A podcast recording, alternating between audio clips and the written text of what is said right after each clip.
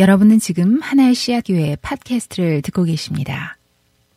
네, 제가 여러분들께 말씀드린 대로 오늘부터 우리 아, 빌립보서 말씀을 가지고 우리 함께 어, 나누려고 합니다. 그래서 음, 그, 오늘도 그렇지만은 매주 그 본문이 어, 약간 깁니다. 아, 제가 이렇게 몇 번으로 한번 나눠봤는데 본문이 길기 때문에 꼭 부탁드린 대로 말씀을 개인적으로 읽으시고 그리고 좀 생각해 보고 질문도 하고 어, 묵상도 하고 어, 그럴 수 있으면 좋겠습니다.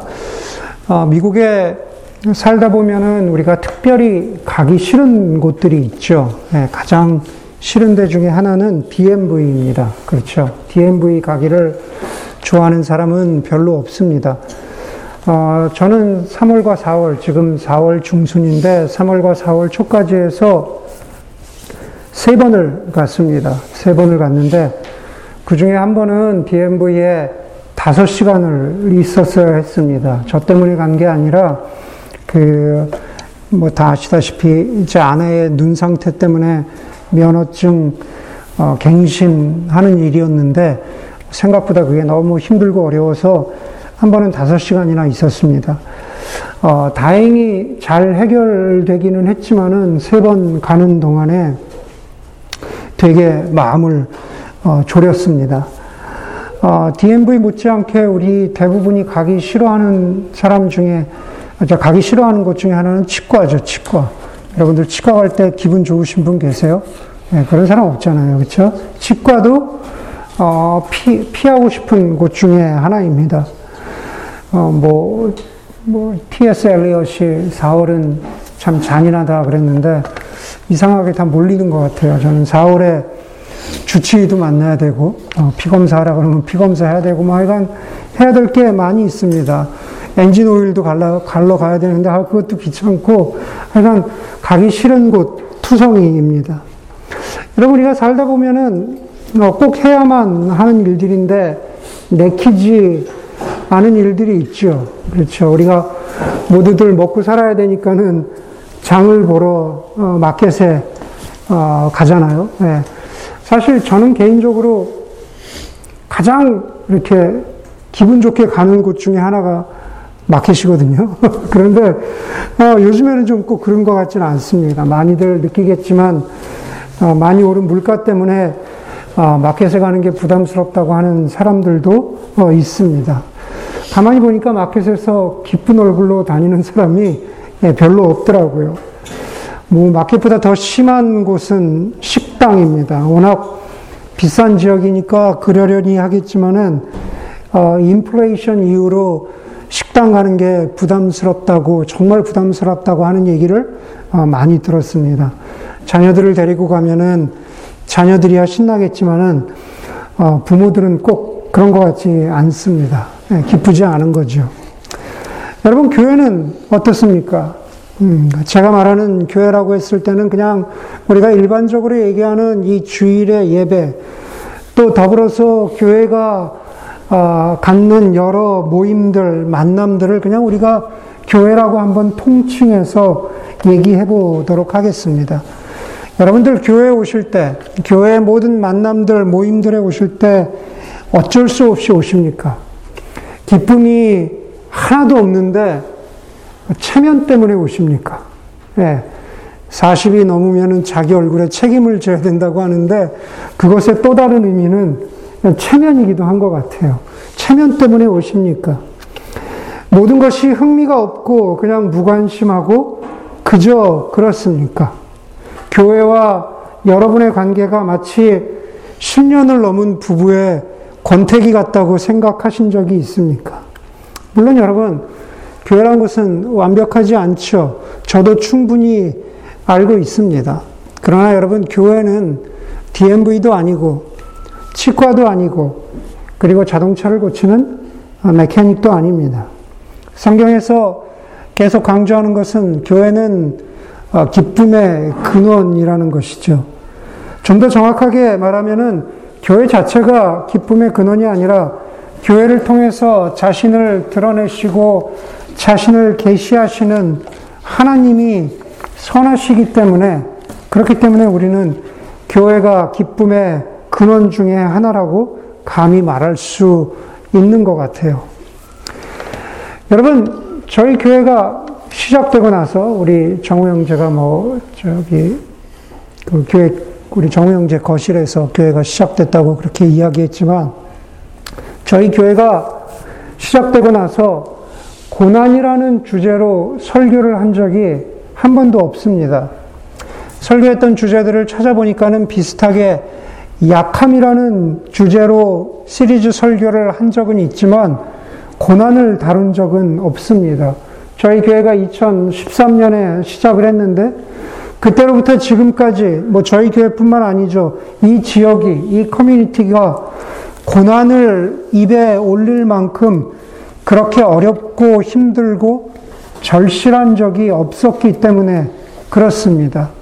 물론 제가 이 얘기를 할 때 개인의 삶에 고난이 없었다는 것은 아닙니다. 그러나 우리 전반적인 지역을 이야기하는 겁니다.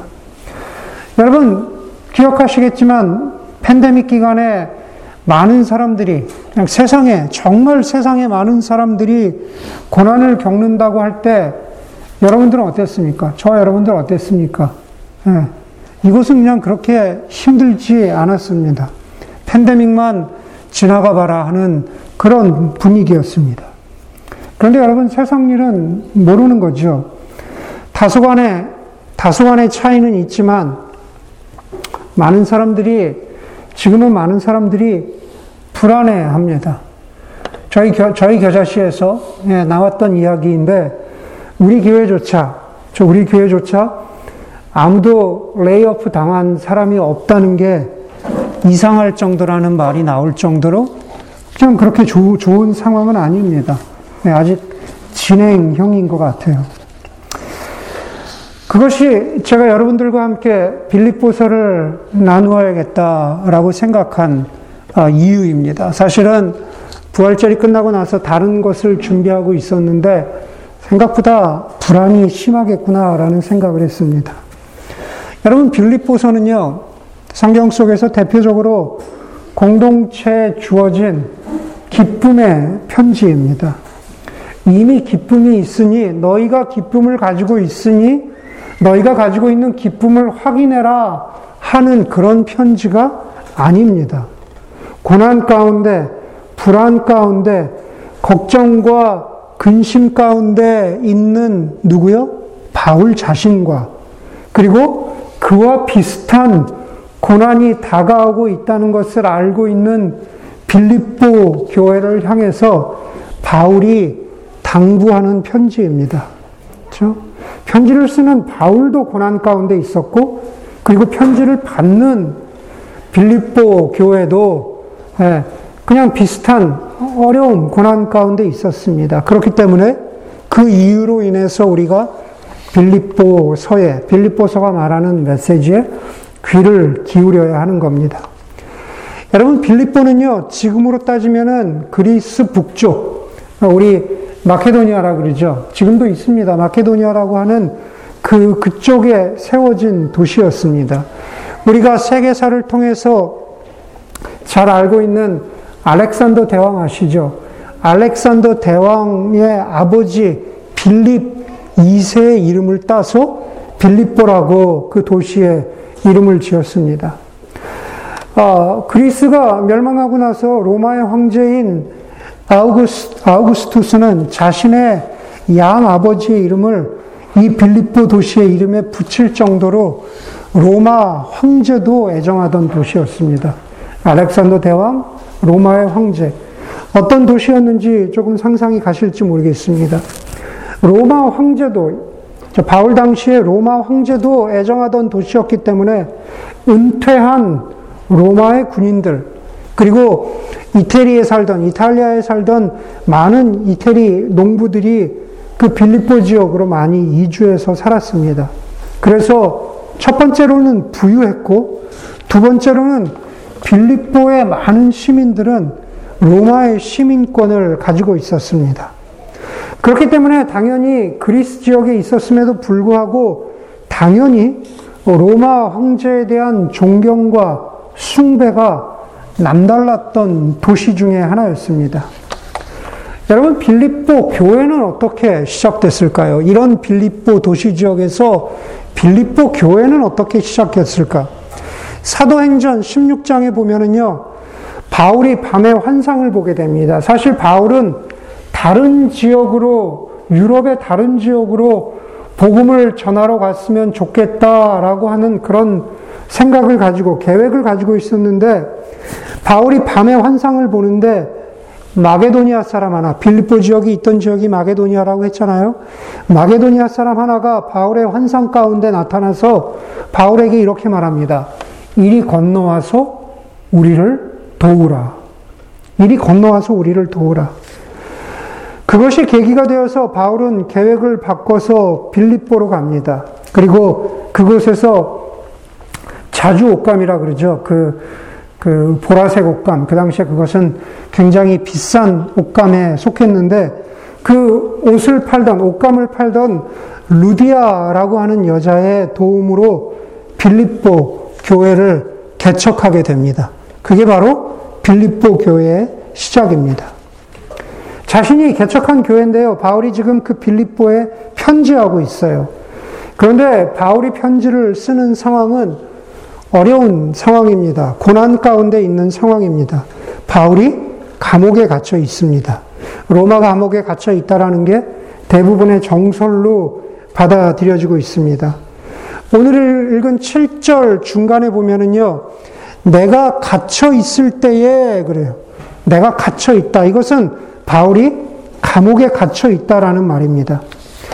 여러분, 바울이 감옥에 갇혀 있을 때 쓴 편지가 네 개입니다. 에베소서, 빌립보서, 골로새서, 그리고 빌레몬서입니다. 그래서 이네 개의 편지를 옥중 서신이라고 합니다. 바울이 감옥에 갇힌 것은 왜 갇혔을까요? 바울이 전도하다가 갇힌 겁니다. 여러분, 원래 로마는요, 다신교 사회입니다. 다시 말해서 다양한 신들을 믿는 게 그렇게 크게 문제되는 어, 어, 그런 제국이 아니었다라는 겁니다. 그런데 바울이 전도하다가 감옥에 갇혔다라는 것은 무슨 뜻일까? 그렇죠?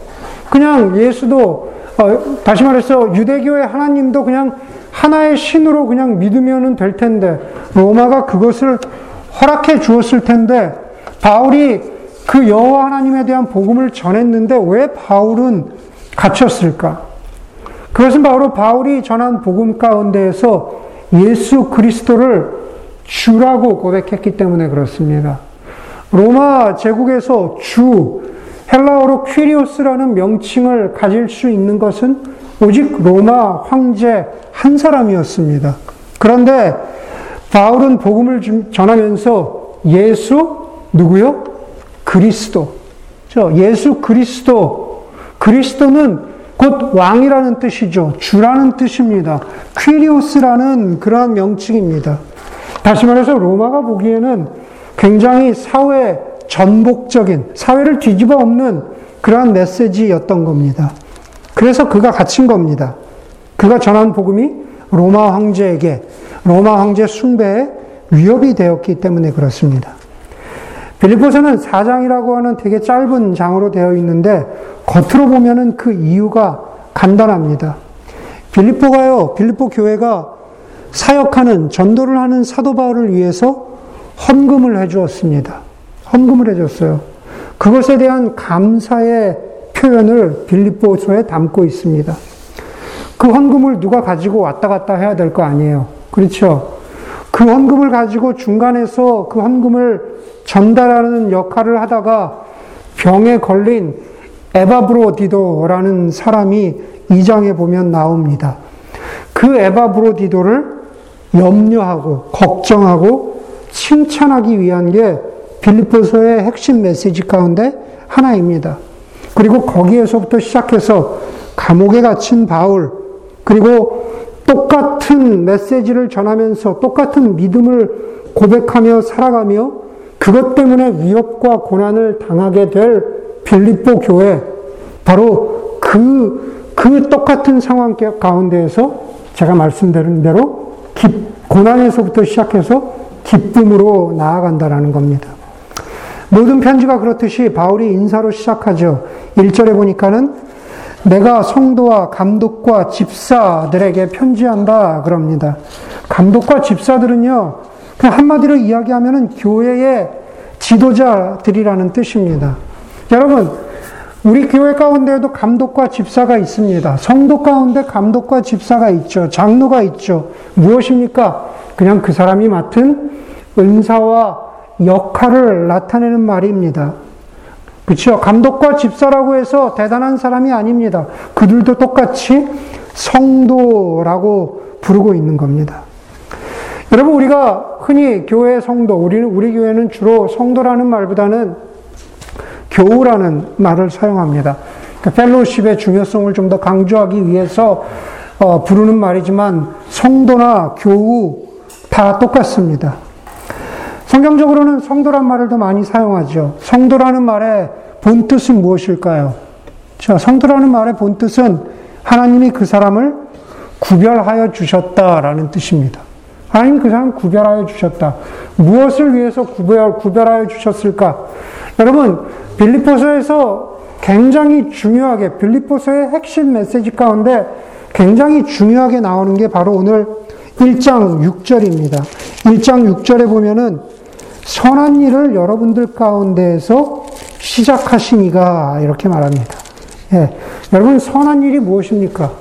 선한 일은요 구원을 말하는 겁니다. 예. 선한 일을 누가 시작했다고요? 선한 일을 여러분 가운데 시작하시니가 구원은 우리의 능력으로 받는 게 아니죠. 구원은 하나님께서 우리 가운데 시작하신 일입니다. 하나님이 주도성을 가지고 계신다는 뜻입니다. 다시 말해서 하나님이 구원을, 하나님이 구원하시기 위해서 미리 구별하여 불러낸 사람들이 바로 성도라는 겁니다. 그렇게 하다 보면 꼭 이렇게 묻는 사람들이 있습니다. 왜 하나님께서는 창세 전에 어떤 사람들을 예정하여 구별하셨고 다른 사람들은 구원하기를 포기하셨습니까? 라고 그렇게 묻습니다. 우리가 흔히 이야기하는 예정론이라고 하죠. 여러분, 길게 말하진 않겠지만 예정론은요, 태초 혹은 창세전으로 거슬러 올라가서 하나님이 어떤 사람은 선택하셨고 하나님은 어떤 사람은 선택하지 않으셨는가에 대한 답을 주는 것이 예정론이 아닙니다. 예정론이라는 것은 그때로 거슬러 가는 것이 아니라 지금 여러분들을 보라는 겁니다. 지금 여러분들 가운데 내가 구원받은 성도라는 확신이 있다면은 그리고 그래서 내가 구원받은 그리스도인으로서 그 구원받은 성도로서 나의 인생을 되돌아보니 모든 것이 하나님의 은혜였구나.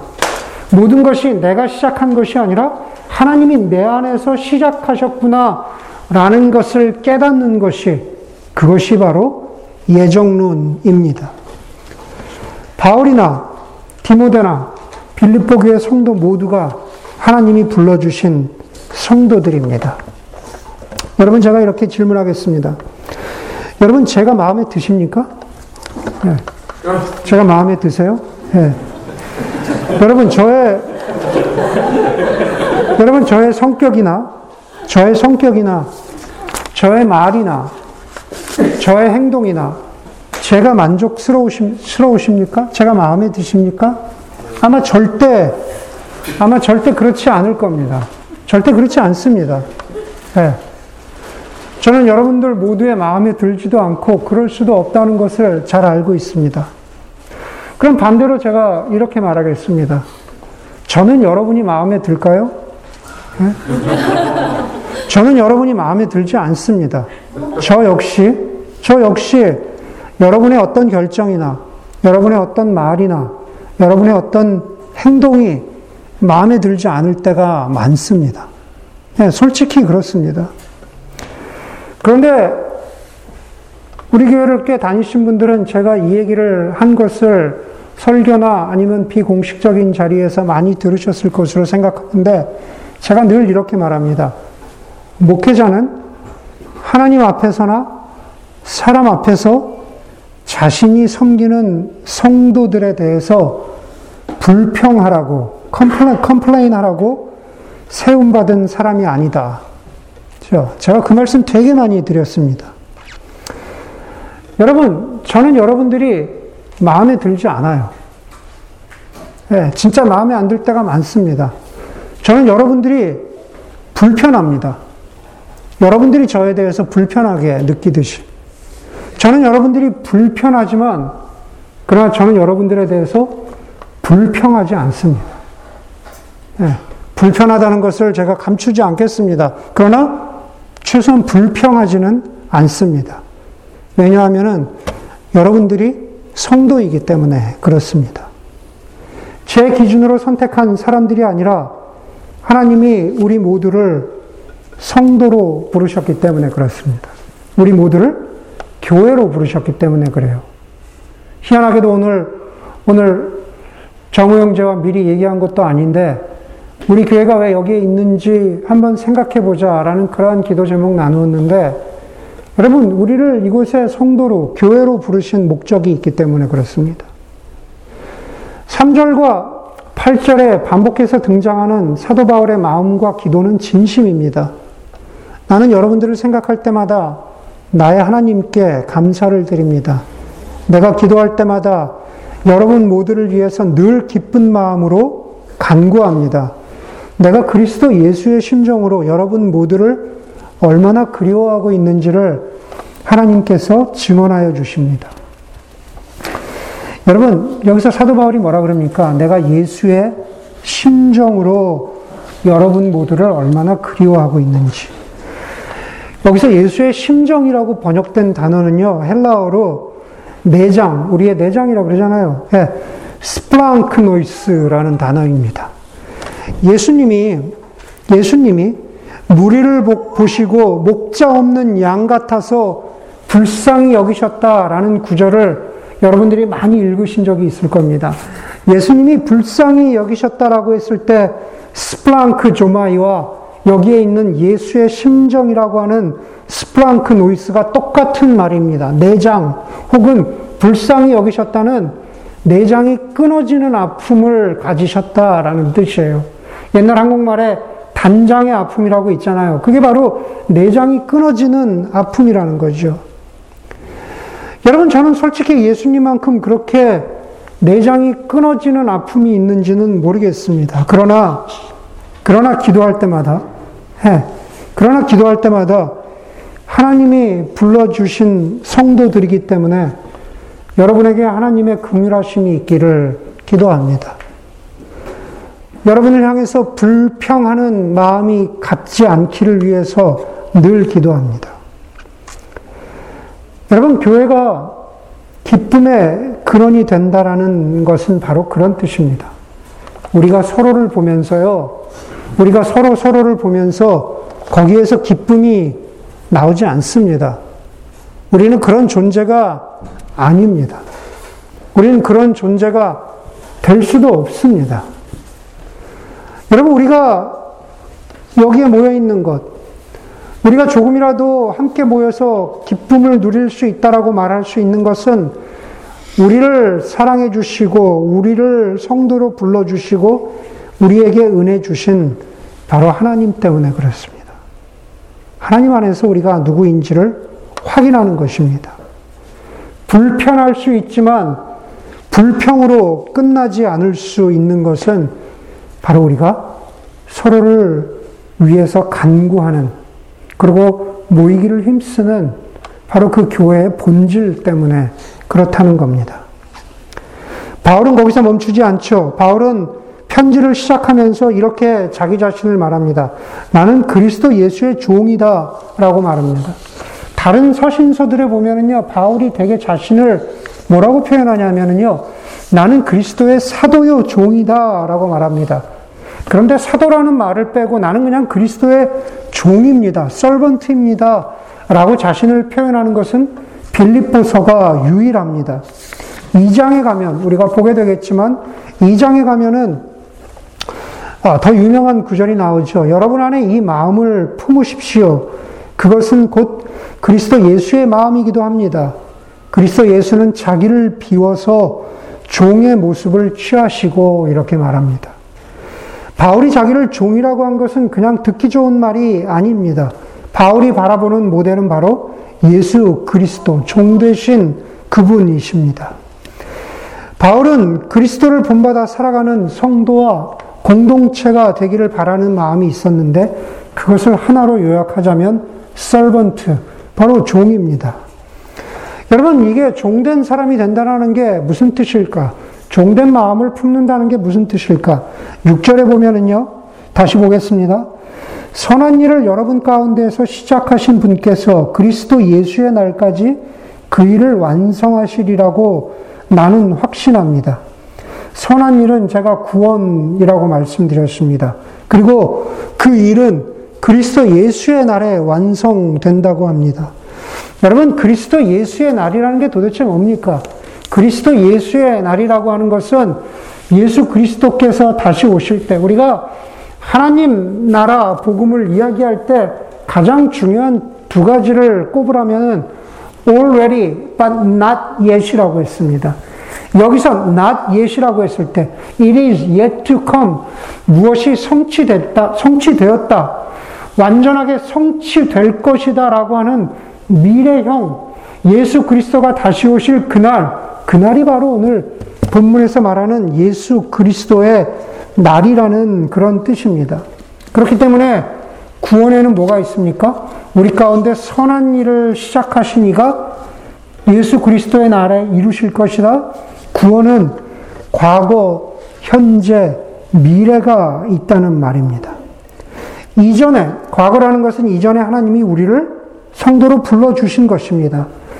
그때로 시작해서 지금 우리는 하나님의 자녀로 성숙해 나아가고 있죠.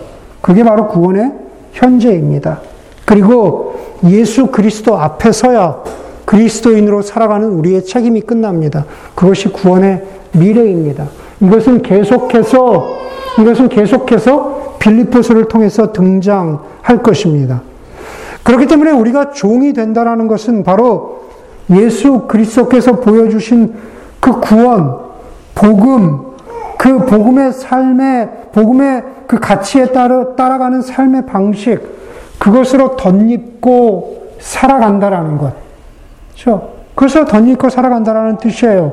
그냥 그냥 우리를 구원해 주시는 우리가 구원받았다라고 하는 그 구원의 옷만 입었다가 편할 때는 벗을 수 있는 그런 재킷이 아니라는 겁니다.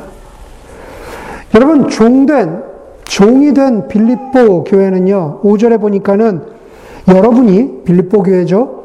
여러분이 첫날부터 지금까지 복음을 전하는 일에 동참하고 있습니다. 그럽니다. 무슨 말입니까? 이건 그냥 듣기 좋은 말이 아니에요. 기도로 헌금으로 바울과 함께 복음 사역에 참여하고 있다는 말입니다. 종된 여러분, 내가 갇혀 있을 때나 복음을 변호하고 입증할 때 내가 받은 은혜에 동참한 사람들입니다. 그렇죠? 여러분, 교회 역할이 뭘까? 이런 시대를 살아가는 데 있어서 교회 역할이 뭘까? 그렇죠? 굳이 교훈을 찾으라면 바울과 빌립보처럼 우리가 서로에게 서로를 지지해주고 그래 네가 맞아. 내가 걸어가는 길이 맞아. 내가 살아가는 삶의 모습이 맞아. 라고 그렇게 믿어주고 힘이 되는 그러한 동역자가 돼야 된다라는 뜻입니다. 어디서요? 살아가는 모든 일에 그렇다는 거죠. 여러분, 바울이 살아가는 일은 복음 전도가 그의 풀타임 일이었죠. 그렇죠. 맞습니까? 바울은 복음 전도가 풀타임 일이었습니다. 저에게도 일이 있고, 살아가는 일이 있고, 여러분들에게도 살아가는 일이 있습니다. 당연히 타이틀은 다양합니다. 여러분, 다양한 모습으로 살아가요. 그러나 그 안에서 갖는 생각과 가치와 결정이 오늘 본문에서 바울이 하는 이야기가 뭐예요? 종된 결정이어야 된다는 겁니다. servant, 뭐 영어로는 servanthood라 그러죠. 혹은 servantship이라 그러죠. 종된 결정이 돼야 된다는 겁니다. 예. 다시 말해서 복음의 가치 안에서 내리는 결정이어야 한다는 거죠. 말씀드린 대로 그것을 확인해 주고 지지해 주어야 된다는 거죠. 보스턴 근교에 뉴잉글랜드의 보스턴 근교에 월든 호수에서 살았던 경험을 쓴 월든이라는 유명한 책을 쓴 헨리 데이비드 소로우가 이런 얘기를 했습니다. 어떤 사람이 함께 가는 일행과 발걸음을, 보조를 맞추지 않는다면 그것은 아마도 그 사람이 다른 드러머의 북소리를 듣고 있기 때문이다라는 말을 했습니다. 여러분, 교회라는 것은요, 예, 살아가는 타이틀은 다 달라요. 그렇죠? 나이도 다릅니다. 배경도 달라요. 그러나 교회라는 것은요, 하나의 북소리, 예수 그리스도의 복음이라고 하는 하나의 북소리를 듣고 발맞추어 걸어가는 사람들입니다. 여러분, 교회라는 곳에 어떤 사람은요, 우리가 살다 보면 분명히 만난 적도 있을 것이고, 아마 지금 경험할 수도 있을 것이고, 앞으로 그런 사람을 만나게 될 수도 있을 것입니다. 어떤 사람은 아주 자주, 아주 노골적으로 바로 그 복음의 북소리, 예수 그리스도의 북소리에 자기의 발걸음, 발걸음을 맞춰서 걷지 않으려고 하는 사람이 분명히 보일 겁니다. 그렇죠? 그래, 그럴 수 있겠지. 뭐꼭 북소리에 맞추어야 하나. 여러분, 그렇게 생각해서는 안 된다는 거예요. 교회가 정말로 하나의 기쁨의 근원이 되기 위해서 그 전제 조건은 우리가 함께 북소리에 맞춰 걸어가면서 그것으로 인해서 우리에게 주는 기쁨이 있어야 된다라는 겁니다. 한 무리 속에서, 한 공동체 속에서 각자의 능력에 따라, 각자의 수준에 따라 조금 빠르게 걷거나 조금 느리게 걷거나 조금 뒤처질 수 있지만은 그러나 우리가 듣고 있는 내가 맞추려고 하는 북소리는 같아야 하는 겁니다. 여러분, 그러려면은요, 그러려면 오늘 9절 이하에서 등장하는 사도 바울의 말을 잘 기억해야 합니다. 사도 바울이 빌립보 교회를 향해서 이렇게 말해요. 내가 기도하는 것은 여러분의 사랑이 지식과 모든 통찰력으로 더욱 풍성하게 되어서 여러분이 가장 좋은 것이 무엇인가를 분별할 줄 알게 되는 것입니다. 사랑이 분별로 드러나야 된다 그래요. 넷플릭스에 나온 다큐멘터리인 나 뭐죠? 나는 신이다.